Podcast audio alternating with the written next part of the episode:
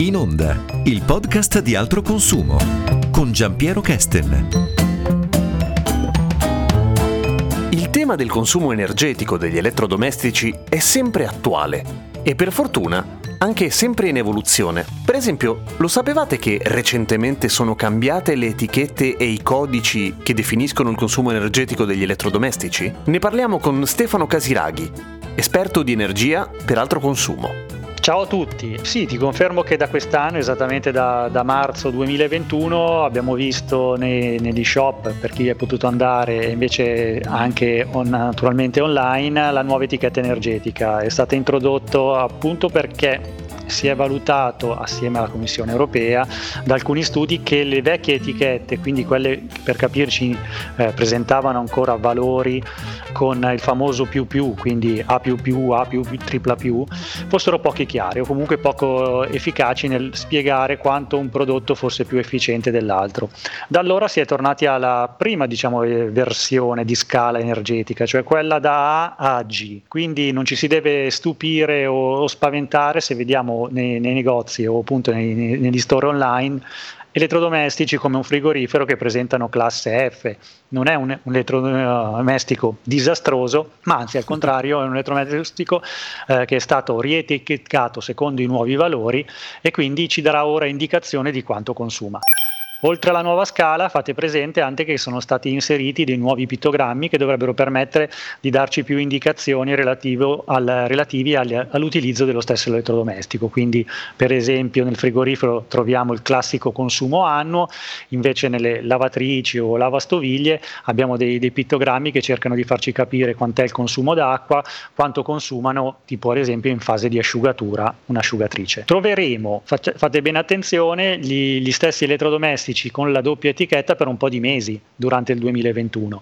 Quindi fino a dicembre potrà eh, darsi ancora che troviamo i prodotti etichettati con la versione precedente. Questo non ci deve spaventare, è solo un prodotto che è a fine vita. Ma le etichette che troviamo in negozio sono attendibili naturalmente. Diciamo che Altro Consumo ha deciso di non andare mai a valutare la veridicità dell'etichetta, questo per semplicemente fare una, un'ottimizzazione delle risorse. Cosa vuol dire? Altro Consumo è impegnata ogni giorno nei test di prodotto e quello che cerca di comprendere è quanto consuma veramente un elettrodomestico a casa nostra. Quindi l'etichetta è già un utile strumento e ci dà una prima indicazione. Poi però ricordiamo che ci dobbiamo noi in prima persona spendere affinché quella risposta risparmio sia possibile e soprattutto poi sia ritrovabile nella nostra bolletta. Quindi non è solo una cosa che facciamo per l'ambiente etica, ma è anche una cosa che facciamo anche per il nostro rendiconto personale. Quindi ricordiamoci bene che per esempio il frigorifero è l'elettrodomestico che consuma più di tutti nel nostro paniere degli elettrodomestici che abbiamo a casa, come ben capite lo attacchiamo alla spina appena lo compriamo e fin quando non si rompe o non lo stacchiamo e lo rimpiazziamo questo continuerà a consumare. Quindi cerchiamo uno di installarlo in una posizione fresca, sicuramente non vicino a un forno, a un calorifero, lasciarlo areare perché comunque ricordiamo che è una macchina energetica che ha necessità di un ricambio d'aria e poi quando lo utilizziamo cerchiamo di non far formare troppo ghiaccio perché fa salire notevolmente notevolmente il consumo dell'elettrodomestico, soprattutto per le versioni no frost. Non mettiamo mai cibi caldi all'interno del vano frigo o se li dobbiamo congelare, teniamoli appunto prima a, a raffreddare fuori e soprattutto quando facciamo l'operazione inversa, se passiamo da freezer perché dobbiamo cuocerlo, magari il giorno prima portiamolo nel vano frigo. Lavastoviglie e lavatrice, ricordiamo di utilizzarle sempre a pieno carico, non facciamo quei lavaggi minimi, anche se l'elettrodomestico ha delle funzioni con cui potrebbe lavare a mezzo carico o ci viene così fatto intendere che ha un consumo ridotto. Asciugatrice, per esempio, cerchiamo di comprarla sopra se siamo una famiglia numerosa o se abitiamo in un contesto dove non riusciamo quasi mai a mettere appunto all'aria, come si dice, il, il nostro bucato. È un elettrodomestico che consuma ancora parecchio. Ci sono in questi anni previsti una serie di incentivi che vanno incontro al consumatore per quanto riguarda l'acquisto di elettrodomestici efficienti.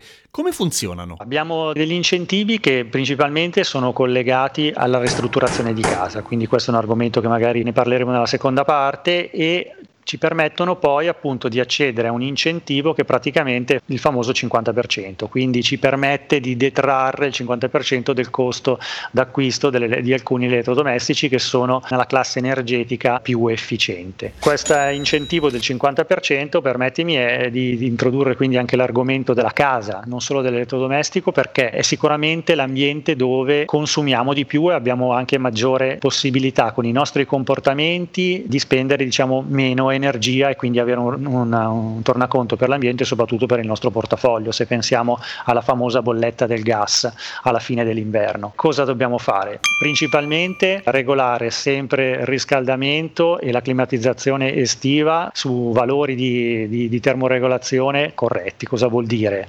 D'inverno attorno ai 20 gradi con, con una soglia che può essere tollerata di, anche da legge di, di un paio di gradi sopra o sotto a seconda dell'ambiente dove stiamo, naturalmente ad esempio le camere potremmo tenerle a una temperatura inferiore e in questo ci viene in aiuto anche ad esempio dei dispositivi che sono sempre più, più diffusi che sono le termovalvole, cioè quindi se eh, rincasiamo a, alla sera o soprattutto se quel locale è già molto irraggiato durante il giorno lo terremo a una temperatura inferiore. Ogni grado in più che teniamo il nostro sistema di riscaldamento sul termostato, quindi 23, 24, 25 gradi, più o meno nella fascia climatica dell'Italia, a parità di, di casa di involucro edilizio, vuol dire che andiamo a consumare l'8% in più alla fine dell'anno. Riguardo alla, alla climatizzazione estiva, invece ricordiamoci di non avere mai temperature gelide, sia perché naturalmente la bolletta eh, impazzirà, ma poi soprattutto perché anche c'è una questione di salute e di rischio se le temperature fuori sono tropicali, come ormai purtroppo accade d'estate, oltre i 30 gradi, 35, cerchiamo di stare in casa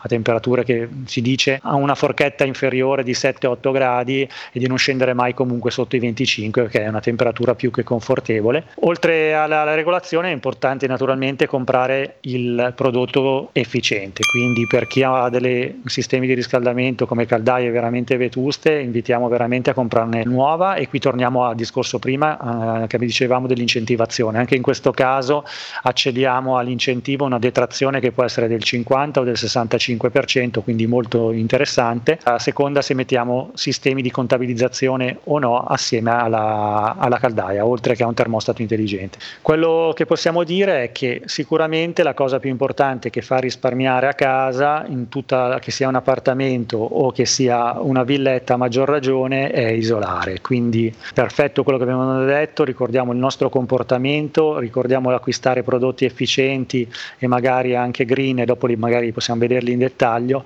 ma la cosa fondamentale è cercare di contenere sempre il nostro fabbisogno energetico. Quindi partiamo un po' dalla, dalla prima indicazione che vale per qualsiasi inquilino, villetta, casa o, o appartamento andare a cercare di, di, valutare ad esempio i serramenti e le porte se hanno un grado di isolamento termico adeguato, se sono ormai molto diciamo anziani, hanno più di 20 o meglio 30 anni, è opportuno anche lì con le detrazioni eh, cercare di intervenire perché possiamo veramente abbattere la nostra bolletta energetica fino al 20-30%. Da qui si può passare ai corpi, diciamo quelli, le pareti verticali per intenderci, per chi invece è in una casa unifamiliare, quindi anche al tetto, cercare di isolare tutte queste zone. In questo caso anche qui il risparmio può essere veramente notevole e non abbiamo paura di, di pensare di poter risparmiare anche il 50-60% sulla nostra bolletta energetica, soprattutto se la nostra casa è stata costruita nei primi anni 70-80. Purtroppo gli standard di isolamento energetico erano veramente bassi e notevolmente notevolmente lontani da quello che vengono, viene richiesto ora e soprattutto quello che i materiali moderni ci possono ora dare se adeguatamente installati. Scendiamo un attimo in dettaglio per quanto riguarda invece i nuovi, tra virgolette, metodi per risparmiare o addirittura produrre energia. Quali sono? Il fotovoltaico sta sicuramente prendendo piede anche a livello domestico, una, con i famosi conti di energia, è già da diversi anni che lo vediamo sui tetti di, di villette e case unifamiliari, si sta sempre più diffondendo, grazie anche agli ultimi incentivi, non ultimo il famoso super bonus 110%. Eh, Ricordiamo che anche con la cessione del credito, che è una novità che c'è da qualche mese, cioè il fatto di farsi fare immediatamente uno sconto in fattura dalla, dal nostro installatore o eventualmente affiancarsi una, a una banca o una finanziaria, si va a pagare appunto il 50% del costo totale. Questo naturalmente è molto incentivante, ricordiamo sempre però di affidarsi a installatori qualificati che possono fare un conto corretto del proprio consumo energetico, del proprio comportamento a casa quando siamo presenti, quando consumiamo, in modo da appunto ottimizzare la resa energetica e quindi la convenienza del nostro impianto. Qualche numero, mediamente un impianto eh, domestico costa fra i 4.000 e i 5.000 euro già scontato dei famosi cessioni del credito che ho detto, se no basta raddoppiare il costo e il ritorno negli anni può essere di 7 o 8 anni. Ultimamente viene abbinato anche ai famosi accumuli, in modo da accumulare l'energia del sole anche quando questo è diciamo tramontato e noi invece siamo a casa e abbiamo bisogno di energia. Eh, ultima cosa, le pompe di calore, quindi il classico climatizzatore che può diventare invece un, un impianto più sofisticato, comunque più importante, quindi non solo aria-aria ma anche aria-acqua, è un'ottima soluzione per abbattere i consumi. Rispetto alla caldaia a condensazione è ancora più efficiente, fa scendere notevolmente quindi anche i consumi diciamo, di energia fossile, ma ancora qui affidiamoci a dei tecnici qualificati e non a dei venditori magari sprovveduti che, che vogliano in, uh, vendere un prodotto proprio grazie alla spinta dell'incentivo. Quindi è vero, i produttori stanno facendo molto per rendere più efficienti gli elettrodomestici, ma allo stesso tempo anche noi con i nostri comportamenti possiamo ancora fare molto per risparmiare energia e inquinare meno. Podcast per Ascolta il Futuro, un progetto di educazione ambientale, civica e digitale promosso da Altro Consumo e realizzato con i fondi del Ministero dello Sviluppo Economico. Ripartizione 2020.